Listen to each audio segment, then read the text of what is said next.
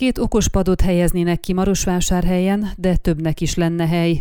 Marosvásárhelyen tavaly novemberben szerelték fel közterületre az első 8 személyes okospadot. Az alumíniumból készült, kocka alakú ülő alkalmatosság napelemmel működik, feltölti a telefonokat és internet hozzáférést is biztosít azoknak, akik a közelében vannak.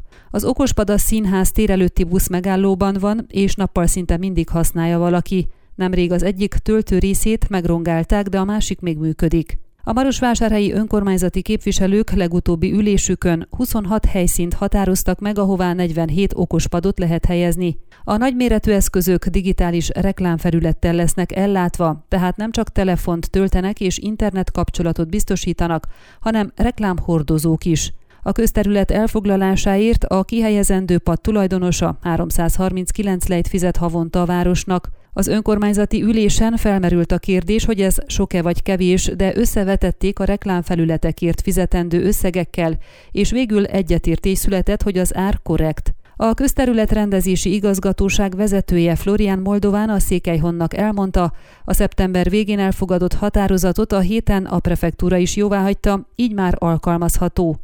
Egyelőre egy cég jelezte, hogy szeretne két padot kihelyezni, mivel ezek az ülő alkalmatosságok nagyon drágák, darabonként elérhetik a 12 ezer eurót is, nem hiszi, hogy gomba módra fognak elterjedni a városban de a helyszínek ki vannak jelölve. Az érdeklődő cégek, amelyek reklámfelülettel ellátott okospadokat akarnak kihelyezni, jelentkezhetnek.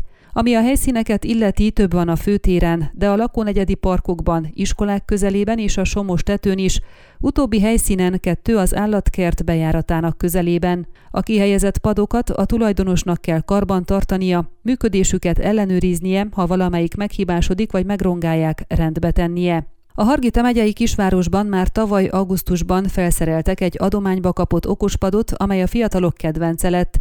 Székely Keresztúr polgármestere Konc Honor János korábban azt nyilatkozta, ha lesz rá lehetőségük, bővítik az okospadok számát.